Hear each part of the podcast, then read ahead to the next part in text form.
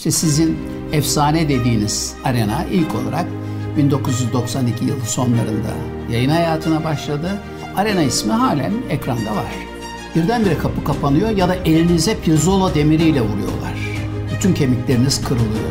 Şeffaf, demokratik anlayışın geçerli olduğu o ülkelerde bile gazeteciler zaman zaman bunu kullanmak zorunda kalıyorlar. Öylesine ilgi gösteriyorlardı ki trafik falan e, kalmıyordu yollarda. Yetişmek için adeta koşuyorlardı insanlar.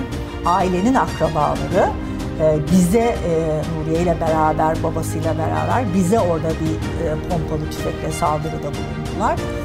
İnanın Arena'nın yayınlandığı yıllarda rüşvet bile yaygın bir kurum olmaktan uzaklaşmıştı. Benim kaçak bir şekilde o hastaneye bir hasta gibi yani bir seks işçisi rolündeki bir hasta gibi girmem ve bir gece iki gün orada geçirmem e, o sayede belgelemem mümkün oldu gizli kamerayla yani o bize gelen ihbarları. Bir tarafta gazetecilik yapmak, toplumun gerçekleri öğrenme hakkına hizmet etmek, öbür tarafta da suçu ve suçluyu övmek gibi bir yaptırımla sizi karşı karşıya bırakıyorlar. Türkiye Cumhuriyeti'nin e, atasından e, çocuk e, işte kendi mektuplaştığı mektup arkadaşından bir mektup sahibi Curtis LaFrance'ı getirdik buraya. Rüşvet alacak da ya arena ekibi beni görüntülerse diye korkup vazgeçtiğine tanık olduk.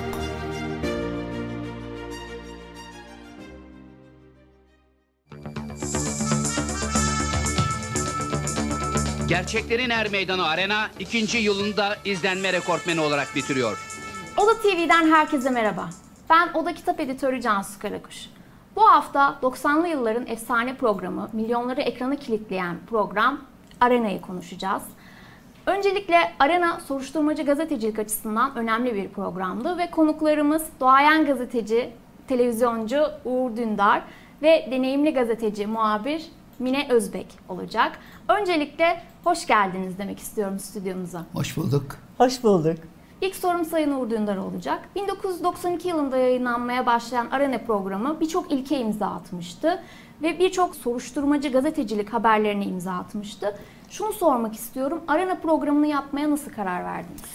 Arena programı e, Türkiye'de Türk televizyonculuk tarihinde soruşturmacı televizyon gazeteciliğinin ilk örneğidir, en güçlü örneğidir. Buna benzer programlar benim e, televizyonculuk eğitimimi aldığım İngiltere'de, BBC'de vardı. Panorama adı altında yayınlanırdı. Daha sonra bilgimi e, ve birikimlerimi geliştirmek üzere gittiğim Amerika Birleşik Devletleri'nde 60 Minutes adı altında yayınlanıyordu rating rekorları kırıyordu. Hala yayınlanıyor ve e, yanılmıyorsam yine rating rekorları kırıyor. Yani soruşturmacı gazetecilik, televizyon gazeteciliği programları dünyanın her tarafında büyük ilgi toplar. Tabii bizim onlara oranla zorlandığımız alan Türkiye'deki özgürlüklerin e, daralması e, ve soruşturmacı gazetecilerin çaldığı kapıların sürekli olarak suratlarına kapanıyor olması.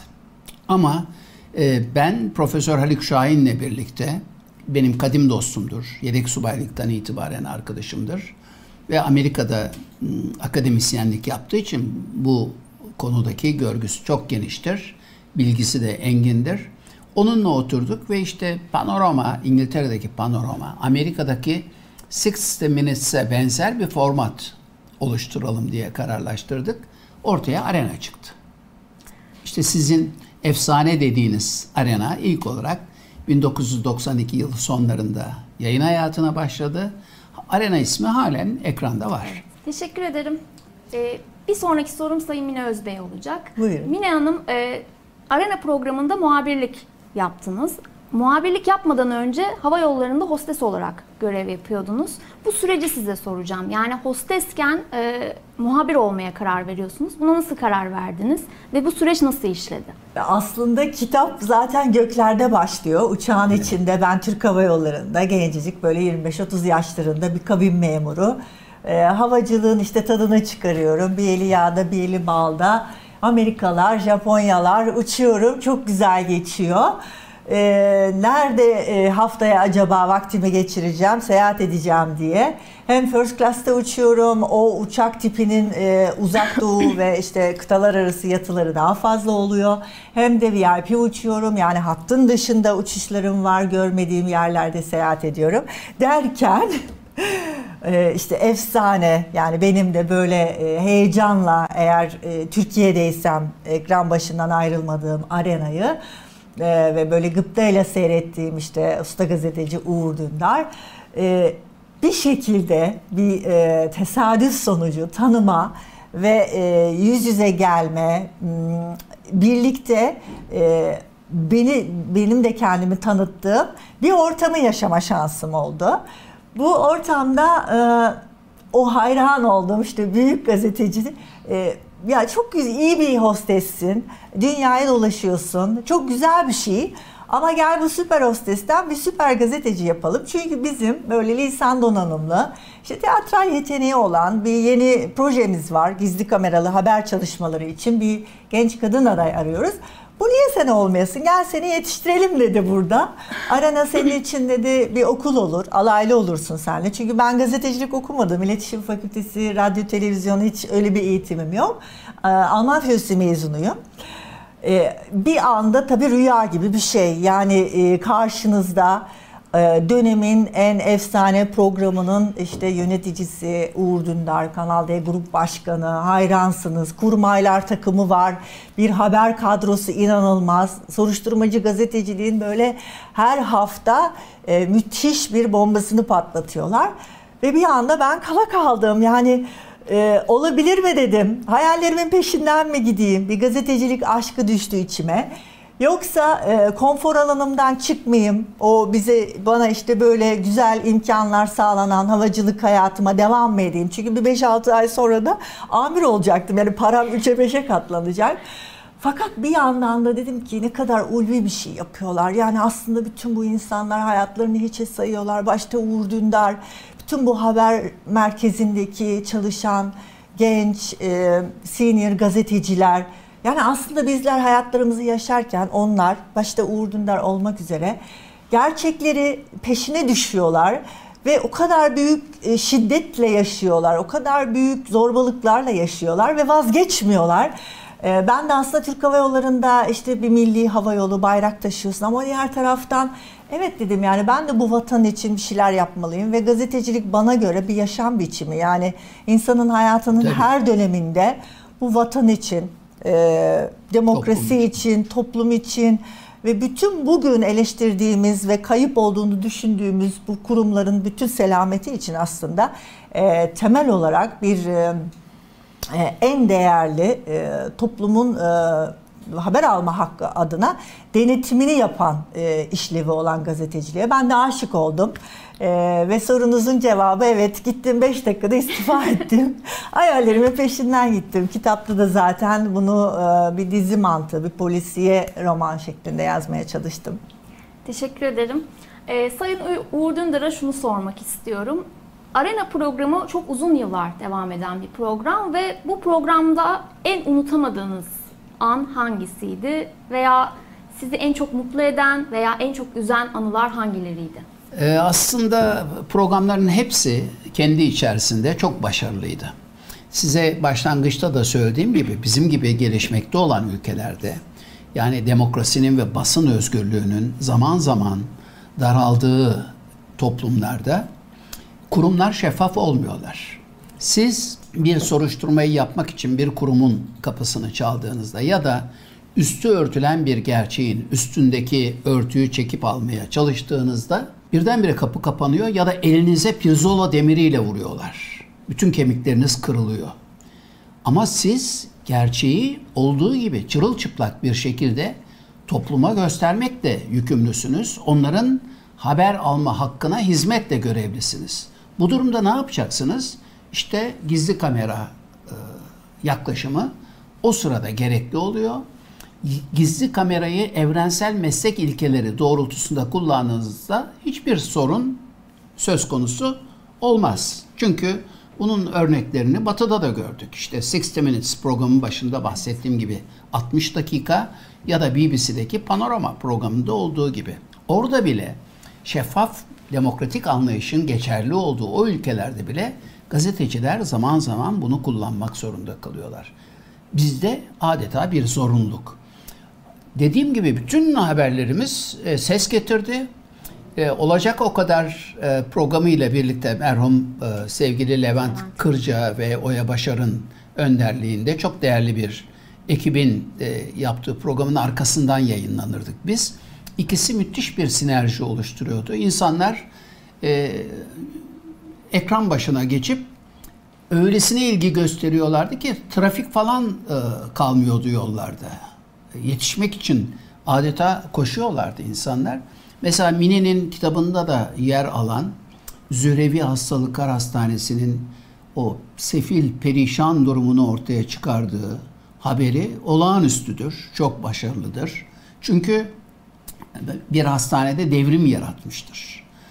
Ee, yine Mini'nin e, aynı program, aynı kitapta dile getirdiği e, HIV virüsünün yani AIDS hastalığının e, bütün dünyada e, neredeyse panik dalgaları yarattığı bir dönemde Mine bu fiziğiyle, e, alımlı görüntüsüyle e, otoban kenarlarında, e, kaldırım başlarında insanlarla pazarlık yaptı ve konuştuğu kişilerden hemen hemen hiçbiri Mine'nin AIDS'li olduğunu söylemesine rağmen İtiraz etmedi. aa öyle mi teşekkür ederiz o halde biz yolumuzu değiştirelim demedi. Tam tersine kim korkar AIDS'ten? AIDS bize vız gelir. Biz işte falanca şeyi yiyoruz bize bir şey olmaz. Atın ölümü arpadan Atın olsun. ölümü arpadan olsun diyerek meydan okuyup acaba o kadınla nasıl beraber olur, oluruzun arayışına girdiler. Zorlayışına girdiler. Hatta çevrede sivil polisler vardı.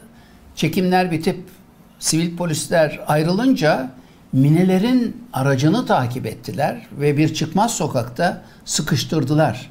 Neredeyse yaşamları tehlikeye girecekti. E, O da kitapta var. Evet, E, Dolayısıyla kitap anlatılıyor. muhteşem bir kitap. Hiç abartısız söylüyorum. Soluk soluğa okunur derler ya. Aynen öyle bir kitap. Sadece bir e, cesur, e, yiğit, e, korkusuz e, gazeteciyi tanımık, tanımış olmakla kalmıyor okur. İyi bir yazarla karşılaşıyor. Burası da çok önemli. Hayatın arenası herkesin e, merakla okuyacakları ve bir okumaya başladıklarında ellerinden kolay kolay düşüremeyecekleri e, bir e, serüven kitabı. Burada ben küçük bir ilave yapmak Buyurun. istiyorum izin verirseniz. Ben kitabı yazarken aslında bugünü çok düşündüm. Ee, az önce Uğur Bey'in dediği gibi e, çok süper bir mini etekle e, sabaha karşı işte otobanlar kenarında e, İstanbul'un muhtelif ilçelerinde aslında bu çalışmayı yaptık ve uzun süren bir çalışma yaptık. Yani tesadüf diyaloglar denk geldi mi o güne mi öyle mahsus, o geceye mi mahsus diye çok derinlikli bir çalışma yaptık. Ama konuyu getirmek istediğim yer şurası. Bugün e, çünkü bu kitabın içinden aynı zamanda bir Türkiye hikayesi geçiyor. Baktığınızda kadınlar sokak ve özgürlük alanları yani bugün İstanbul Sözleşmesi kaldırıldı onu konuşuyoruz.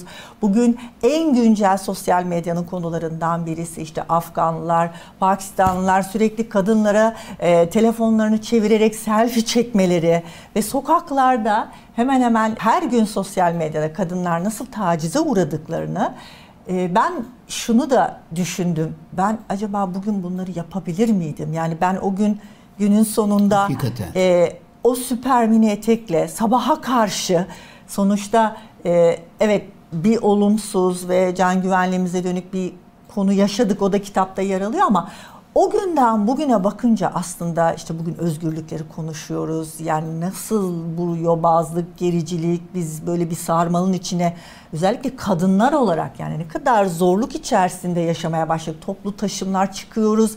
Arkadan bir ses geliyorsa bakıyoruz. Kulaklığımızı çıkarıyoruz. Birisi bizi mi takip ediyor? Geldi mi, gitti mi? Ee, emin olun okurlar bu kitabı okurken benim bu dile getirdiklerimi çok yaşayacaklar ve daha da şaşıracaklar. Yani bıraktığımız Türkiye'den geldiğimiz ve savrulduğumuz aslında kadınlar olarak, çok haklar gerili. olarak, aydınlık olarak yani ne kadar geriye düştüğümüzü çok somut görecekler diye düşünüyorum ben. Bence bu gerilemenin bir nedeni de e, basın özgürlüğünün e, giderek daha daralması, bu tür programların ekranlardan e, yasaklanması Kesinlikle. oldu. Eğer kamu denetimini yapan bu tür programlar olsaydı o bozulmanın sorunları da bu kadar rahat hareket edemeyeceklerdi. Kendilerine bir çeki düzen vermek zorunda hissedeceklerdi. İnanın Arena'nın yayınlandığı yıllarda rüşvet bile e, yaygın bir kurum olmaktan uzaklaşmıştı.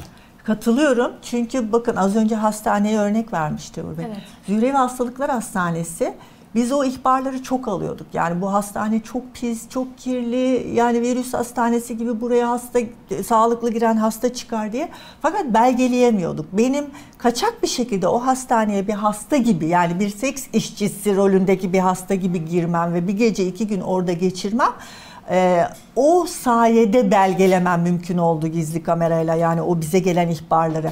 Ve neticesinde ne oldu? Bakın yapanın yanına kar kalmadı. Hastane kapatıldı, e, yeni başhekim tayin edildi. Devrim gibi değişim oldu. Ve e, yeni baştan hastanenin yeni haliyle tekrardan davet aldık ve gittik bunu çektik. Yani bugün yaygın kanı şu, yapanın yanına kar kalıyor o hesap verilebilirlik, toplum adına sizin örtüyü kaldırdığınız gerçeği, çıplak gerçeği gösterdikten sonra e, yargının devreye girmesi gerektiğinde e, hesap verilen bütün mercilerin yani müfettişler, bürokratlar, bir soruşturmanın başlanması vesaire bu çok kıymetliydi, çok değerliydi. Bugün e, bakıyorsunuz işte ana muhalefet lideri TÜİK kapısına giremiyor. Milli Eğitim Bakanlığı giremiyor. Yani e, bütün şeffaflıklarla beraber bu hesap verilebilirlikler tamamıyla kaybolmuş durumda. Bırakın gazetecilerin, soruşturmacı televizyon gazetecilerinin girmesini çay kahve içmek için ana muhalefet partisinin lideri bile giremiyor.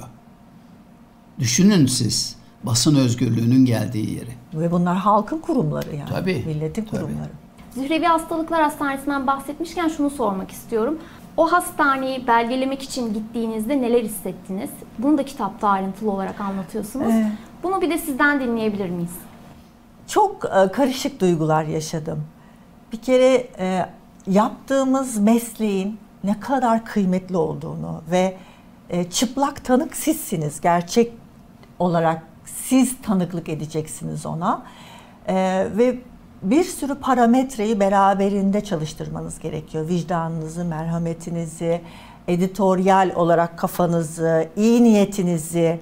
Mesela oradaki birçok sahneyi ben birkaç kere teyit etmek durumunda kaldım. Yani gerçekten burada bir profesyonel kötülük var mı? Gerçekten burada bir ihmal dışı bir şey var mı diye. Ee, ama en zorlandığım konu aslında biraz yani filmlere konu olacak gibi bir şey. Hiç hayatımda ait olmayı bırakın. Yani e, aşina olmadığım bir dünyanın içerisinde gerçek e, seks işçileriyle beraber orada e, o süreci nasıl yöneteceğimi e, planlamaktan bir böyle helak oldum sürekli. Çünkü bir de ilk sınavı. yakalanmamam gerekiyor. E, dönüp e, işte usta gazeteci Uğur Dünday'a rüştümü ispat edeceğim. Yani bu işlerin altından kalkabilecek bir gazeteci adayı var diye ee, bir de finalinde şöyle bir durum var. Ee, oradaki başhekimin ve diğer kişilerin de dikkatini çekmeyecek yani şüpheleri üstüme çekmeyecek şekilde müthiş bir teatral yeteneği orada devreye sokmak durumunda kaldım. Ee, ki benim yeteneklerimi gerçekten benden önce e, Uğur Dündar keşfetti.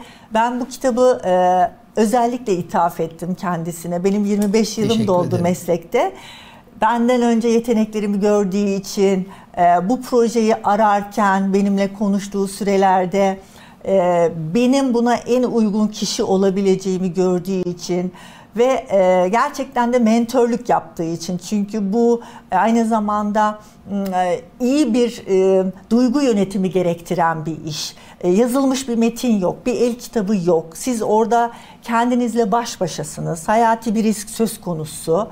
Ama ben e, gazeteciliğin zaten bir yaşam biçimi olduğunu ve ne kadar ulvi bir meslek olduğunu daha izlerken yani o efsane arenayı izlerken görüyordum. E, hastanede bunun bir parçası olabilmek ve döndüğümde e, tıpkı onlar gibi yani bu yoldan geçmiş olan e, çiçeği burnunda bir e, arena muhabiri ve bir başarıyla yani o e, hani deyim yerindeyse gidersiniz avlanırsınız o avı getirirsiniz ya böyle o çektiğim görüntüleri getirirken ki hep e, başarımla hayal ediyordum kendimi. E, ben de orada aslında bütün gücümün sınırlarını keşfettim. E, hepsini kullandım. Bu da zaten e, bana bir güven verdi. Dedim ki evet yani yapabilirim. Çünkü iyi aferin aldım. Dedim bir de orada bir e, insanlık dramı var. Çünkü o seks işçileri tahta masalar üstünde yatırılıyor yer yer. Yatak bulabilenlerin çarşaflarında böyle böyle kan lekeleri, affedersiniz tuvaletler taşmış. Sonra Mine çok büyük bir e, yaşamsal e, tehlike atlattı orada. E, ahbap olduğu o akşam ahbap olduğu kişilerden birisi Lena. Evet. E, bahçede e, çeteleşme de var tabii o gruplar arasında. Çok ciddi. E, kan, kan revan içinde kalacak şekilde kavga ediyorlar. Banklar havada uçuyor. Oturdukları banklar. Ve o Lena kan revan içinde kalan Lena testler yapıldıktan sonra HIV'li olduğu yani AIDS e, virüsü taşıdığı ortaya çıkan bir seks işçisi. Bir dram aslında öyle. Yani biliyorsunuz o kan ve vücut sıvılarıyla bulaşan bir virüs. Evet. Ya Allah korusun. Mine'nin yanında silahlar patladı, insanlar yaralandı, hayatını kaybeden oldu. Evet. Öyle değil mi? Ama Mine bunların hiçbirisinde korkup da ben bu işi yapmayacağım diye gelmedi bize. Tam tersine bir başarıdan sonra ikinci olaya daha büyük bir aşkla sarılarak üzerine gitti. Bizim arena ekibinin hepsi öyledir. Evet.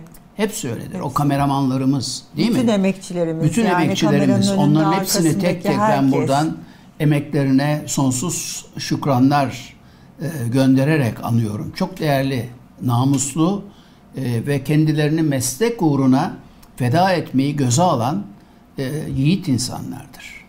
Gerçekten öyle ulaştırmasından, e, stajyerinden, asistanından, yani arenanın rahle tedrisesinden geçmiş herkesin kıymeti paha biçilmezdir. Çünkü o kadar büyük emek var ki her hafta onu hazırlarken herkesin dokunduğu alan farklı ve e, Hepsine ben de sonsuz teşekkür ederim. Yani hem bir parçası olduğum için hem hayatlarıma dokunduğu için. Ben biraz kitapta aslında insanların merak ettiği o efsane arena yıllarının biraz kapılarını da arama, aralamak evet, istedim. Evet. Yani sonuçta toplumun haber alma hakkının gasp edilmediği yıllardı. Ee, biz bu haberleri yapabiliyorduk, ekrana getirebiliyorduk.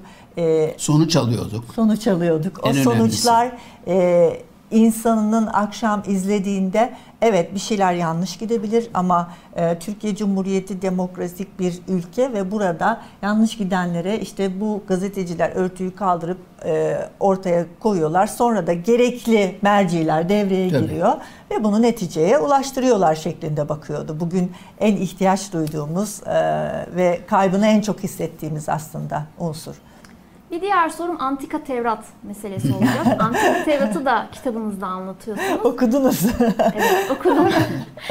Şöyle bir şey Siz var. Siz nasıl buldunuz kitabı? Ben çok beğendim. Ee, en çok beğendiğim, daha doğrusu beğendiğim de değil de böyle daha çok üzüldüğüm diyelim e, Nuriye Hanım'ın evet. hikayesi maalesef, oldu. Maalesef. Evet. O Evet. Yani etkileyici bir hikayeydi. Türkiye'nin yakıcı e, sorunu kadına evet, şiddet. Şiddet. Antika Tevrat e, meselesini de kitabınızda anlatıyorsunuz. Bu e, bu meselede aslında ilk kez silahlarla da evet, karşı karşıya evet, geliyorsunuz. Evet. O an neler hissettiniz ve o olay nasıl gelişti? Bunu anlatır mısınız?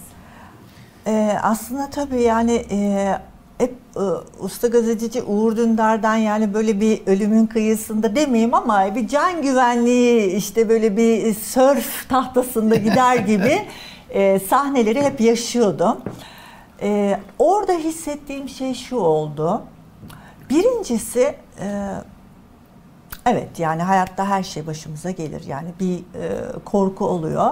Fakat bu duyguyu yönetebilme becerimi de fark ettim. Muhtemelen havacılıktan kaynaklanan daha bir böyle serin kanlı olma, bu tarz şeyleri yönetirken e, bir takım parametreleri daha duyguları ön plana çıkarmam.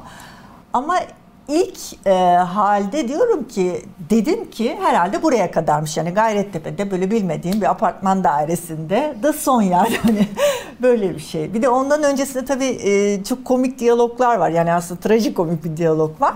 E, çok da fazla böyle kitaba dair e, okurun elinden almak istemediğim e, tatlı e, anekdotları sahneleri de anlatmak istemiyorum.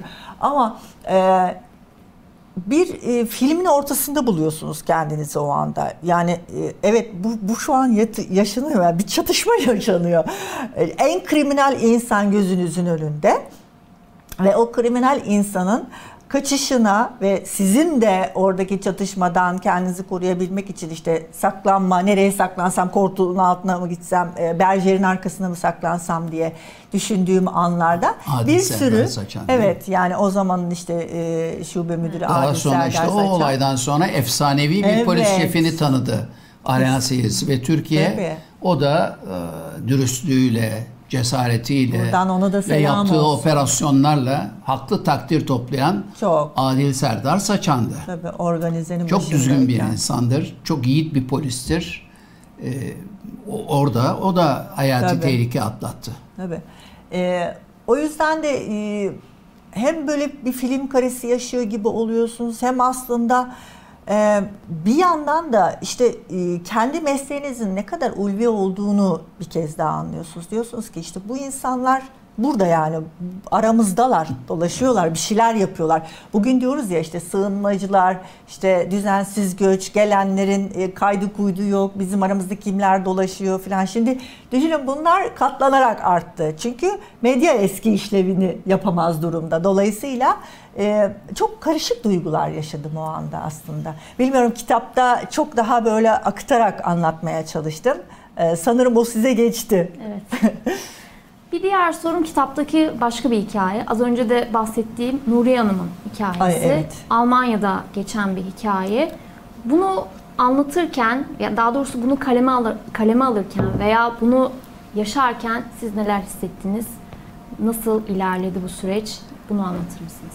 Ee, benim için e, kalbime batan, yüreğime batan bir kıymık e, gibi. Hepimiz için. Hiçbir zaman yani oradan e, çık, çıkmayacak diye düşünüyorum. Zaten o gece e, arenanın konuğu oldum ve gözyaşları içinde anlattım. E, o kadar zor bir durumdu ki hatta ilk defa orada stüdyoda konuşabildik yani çok sarsılmıştık. Hani Uğur Bey de aynı şekilde. E, şiddetin ne kadar yakıcı, ne kadar adres tanımaz, ne kadar e, Acımasız. acımasız ve gücünü ve kuvvetini kestiremiyorsunuz. Yani bu ülkenin en büyük sorunu şiddet. Bu ülkenin en büyük sorunu şefkatsizlik. 98 yılında yani bugün kadına şiddet değil, Arena e, 97'de başladı kadına şiddeti takip etmeyi ve Nuriye Bayındır Almanya'yı ayağa kaldıran bir davaydı. Biz o zaman toplantıda e, Uğur Dündar'la bu, bu derhal bunun takip edilmesi gerektiğine karar verince ben Almanya'ya gittim. Yani düşünün o zaman Arena'nın muhabiri Almanya'ya gidiyor ve bu haberi yerinde izliyor, mahkemesini takip ediyor ve orada röportajı yapıyor. Aslında bu medyanın hem gücünü hem de ne kadar birebir olayları takip ettiğini gösteren bir haber. Ee, dönüşünde e, getirdiğimiz röportaj o kadar yani bütün herkesi dehşete düşüren bir röportajdı. Bir kadın düşünün yani bir Almanya'ya gelin giden 16 yaşında bir kızın hikayesi. Ee, aile içinde eşi, kayınvalidesi, kayınpederi ve iki görümcesi tarafından sistematik olarak bir şiddete maruz kalıyor. Yani boyutu e, işte e, sırtında ütü kızdırılıyor, ütü bastırılıyor. İşte tırnak makasıyla dili kesiliyor. E, Beyzbol sopasıyla kulak kıkırdaklarından tutun da artık böyle e, canlı cenaze haline gelecek şekilde yıllarca iki çocuk doğurmuş olmasına rağmen yıllarca bu aileyle aynı evde yaşıyor ve Almanya gibi bir yerde oluyor bu. E, o dönem zaten bir radikalde Mine Kırıkkanat yazmıştı. Ben de e, bizim televizyon habercisi olarak Arena için röportajı yapmıştım. Türkiye ayağa kalktı. Bu kadar dehşet Almanya'nın göbeğinde yani böyle bir şeyin olabilmesi. Fakat bu haberin şöyle bir önemli tarafı var. Bizim için de öyleydi. E, mutlu sonla bittikten sonra yani ben röportajı yaptım, e, aile yargılandı, bütün o süreçleri e, babasıyla beraber Nuriye Bayındır anlattılar kamera önünde. E, buraya geldikten sonra Türkiye'ye ben bu haberin devamını yapacaktım. Yani 6 yıl sonra ilk defa baba ocağına gidiyor Nuriye iki çocuğuyla işte eşiyle boşandı diye aslında en büyük tabii e, şiddeti hiç aklımızdan geçmeyen bir şekilde biz bu sefer orada bu şiddetin e, şiddete maruz kaldık. Çünkü ailenin akrabaları e, bize Nuriye ile beraber babasıyla beraber bize orada bir pompalı tüfekle saldırıda bulundular. E, aklımızın ucundan geçmeyen bir şey oldu. E, benim önümde e, bu yani çok acımasız bir katliama dönüştü. Babası Nuriye'nin babası benim hemen önümde can verdi. Ee, buradan tekrar Allah Korkunç. rahmet Amin. eylesin. Gani gani rahmet eylesin. Mekanı cennet olsun. Ramazan'dı. Ee, Yaşar Bey oruç ağzıyla gitti. Ee, ve o Nuriye pompalı tüfekle o saldırgan bizim üstümüze gelirken Nuriye iki çocuğuyla beraber babasının ardından koşuyordu. Nuriye'yi durduramadım çünkü babası e, bu caddede Yaşar Bey yığıldı kaldı. Ee, ben ancak çocukları kurtarabildim. Nuriye'nin elinden iki çocuğunu, bir oğlu bir kızını. Ee, ve inanın e, şimdi anlatırken bile çok zorlanıyorum. Ee, şiddetin boyutu e, çok daha yüksek bir katliamla bitebilirdi. Yani biz Yaşar Bey'i kaybettik ama Nuriye'ye de gidebilirdi çocuklar da ve biz tabii. de. Biz çok zor kurtulduk. Yani e, bunu kimse yaşasın istemem. O kadar e, etkisinde kaldım, tesirinde kaldım ki e, dönüşte yani bir can gitti ve bugün e, 25 yıl düşünün Türkiye'ye bakıyorsunuz günde 3 kadın 4 kadın ölüyor. Yani e, sadece bu e, yaşadıklarımız üzerinden değil e, hiçbir surette bu şiddeti e, önüne geçemiyoruz. Ama bu haberdeki en önemli konu e, Yaşar Bey yani Nuriye'nin babası e, Nuriye yoğun bakımdayken Almanya'dan onun kapısına gelen bir savcı, bir psikiyatr, bir tercüman, bir sağlık görevlisi bu babayı köyündeki evinden alıp Almanya'ya götürüyorlar. Yani biz hep diyoruz ki kadına şiddet politiktir. Bunun sebebi şu. Siz eğer e, niyet olarak bu şiddeti bitirmek istiyorsanız, bu şiddetle mücadele etmek istiyorsanız, siyaseten mücadele etmek istiyorsanız işte bu haberdeki örneği aslında ben özellikle vermek istedim. Yani Almanya'da kurumlar birleşerek bu şiddete maruz kalmış kadını sadece sağlığına döndürmekle değil, ailesine de getirip ondan sonra da orada bir e, tanık koruma programında e, hayatına, çocuklarıyla idame etmesini sağlıyorlar. Her alanda öyle e, sevgili Mine. E, yani yolsuzluklarla mücadele konusunda da e, tavır aynı. İşte hepimiz biliyoruz Sedat Peker. Sedat Peker videolarını doldurduğu dönemde evet. e, öyle e, iddialarda bulundu. Çoğunu bizzat yaşadığı iddiaları dile getirdi ki savcıların ona karşı hareketsiz durması mümkün değil diye düşünüyorduk ve mutlaka hiç olmazsa birkaç savcı çıkar Tabii. bunlardaki doğruluk payını araştırır gereken yasal işlemleri başlatır ümidindeydik. Ama bir avuç gazetecinin dışında bir avuç Hiç. bizim sevgili evet. kardeşlerimiz Tabii. onların kim olduğunu herkes biliyor. Bir avuç soruşturmacı gazeteci, yiğit meslektaşımız dışında bunları derinliğine e, araştıran gazetecinin görevinin bu olduğunu düşünerek o doğrultuda toplumu bilgilendirmek amacıyla hareket eden kişiler çıkmadı çıkmadı. Maalesef. İşte Almanya'da Erk Acarer, onun da evet, adını evet, e, evet. Çok teşekkürle lazım. teşekkürle Buradan selam olsun. lazım. Buradan selam olsun.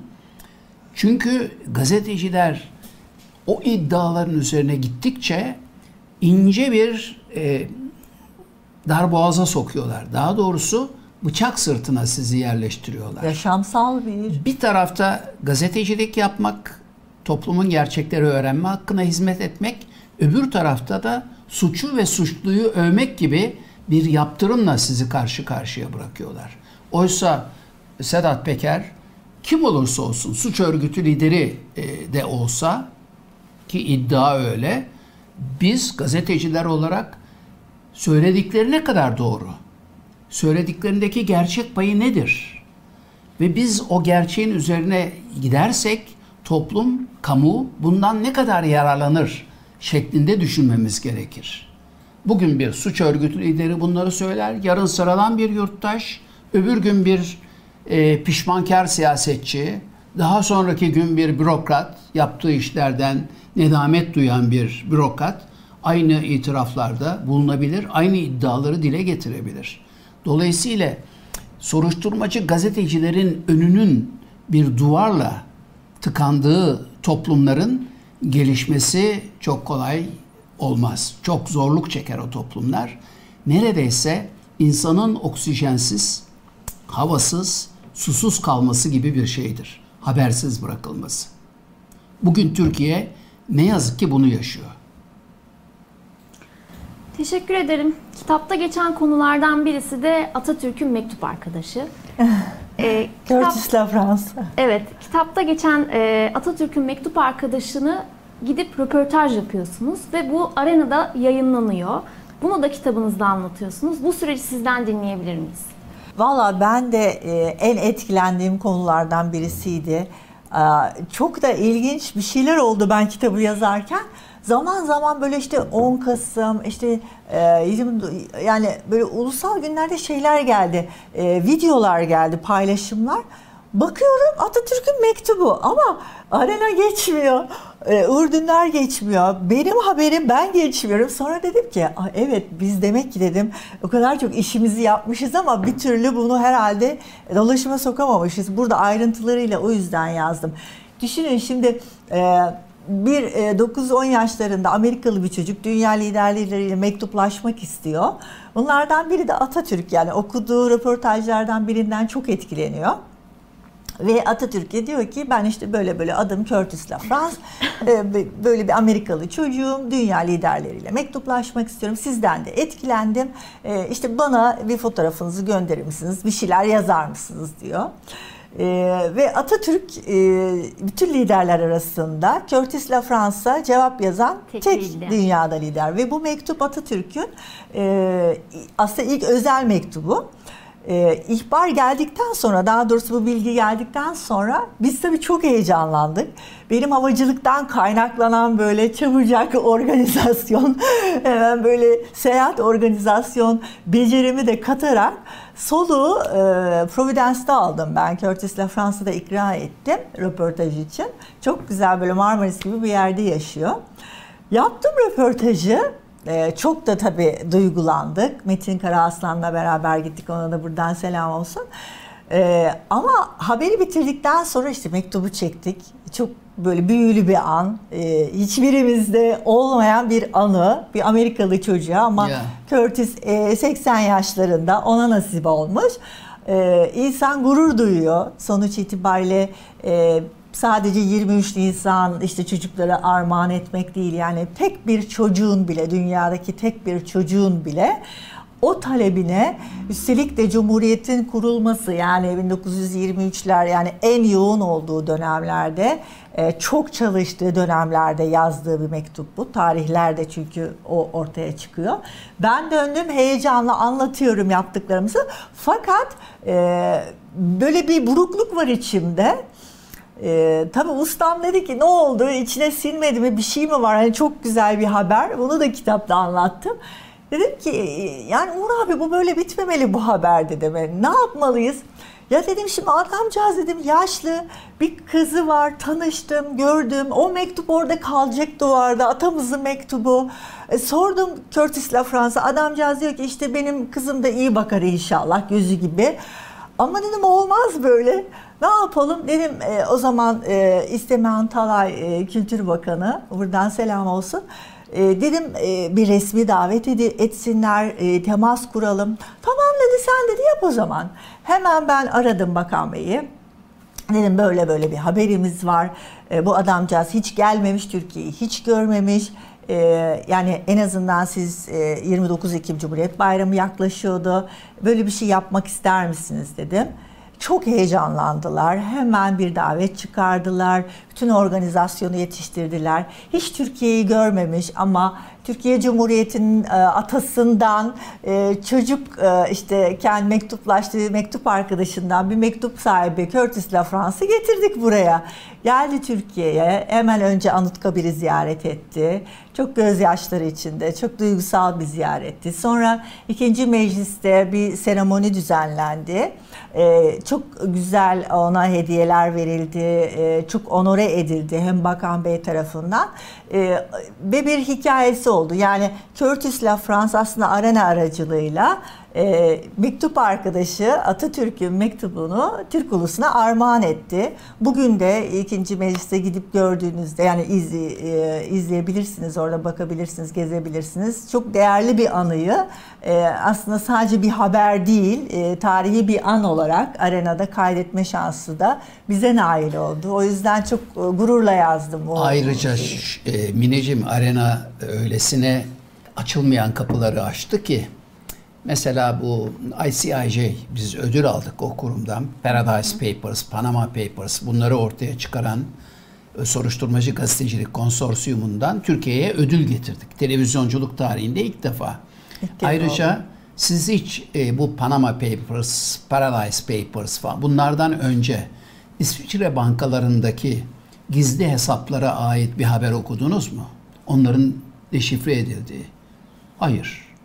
Hayır.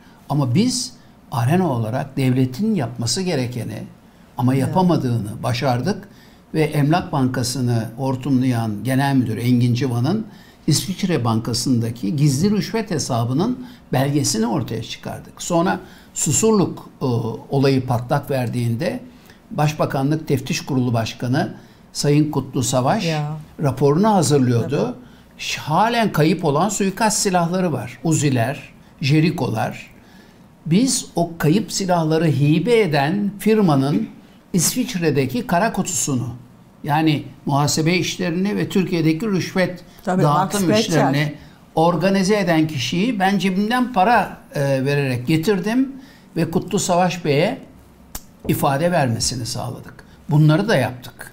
Kitapta var o da. Max Brecher bölümünde. Teşekkür ederim. Sayın Uğur Dündar'a sormak istiyorum. Arena döneminden itibaren Türkiye'de suç anlamında, suç e, konusunda değişen neler var veya aynı kalan sizce neler var?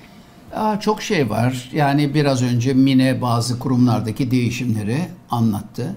Ben özellikle e, yolsuzluklar konusunda arenanın çok caydırıcı etki yaptığına inanıyorum.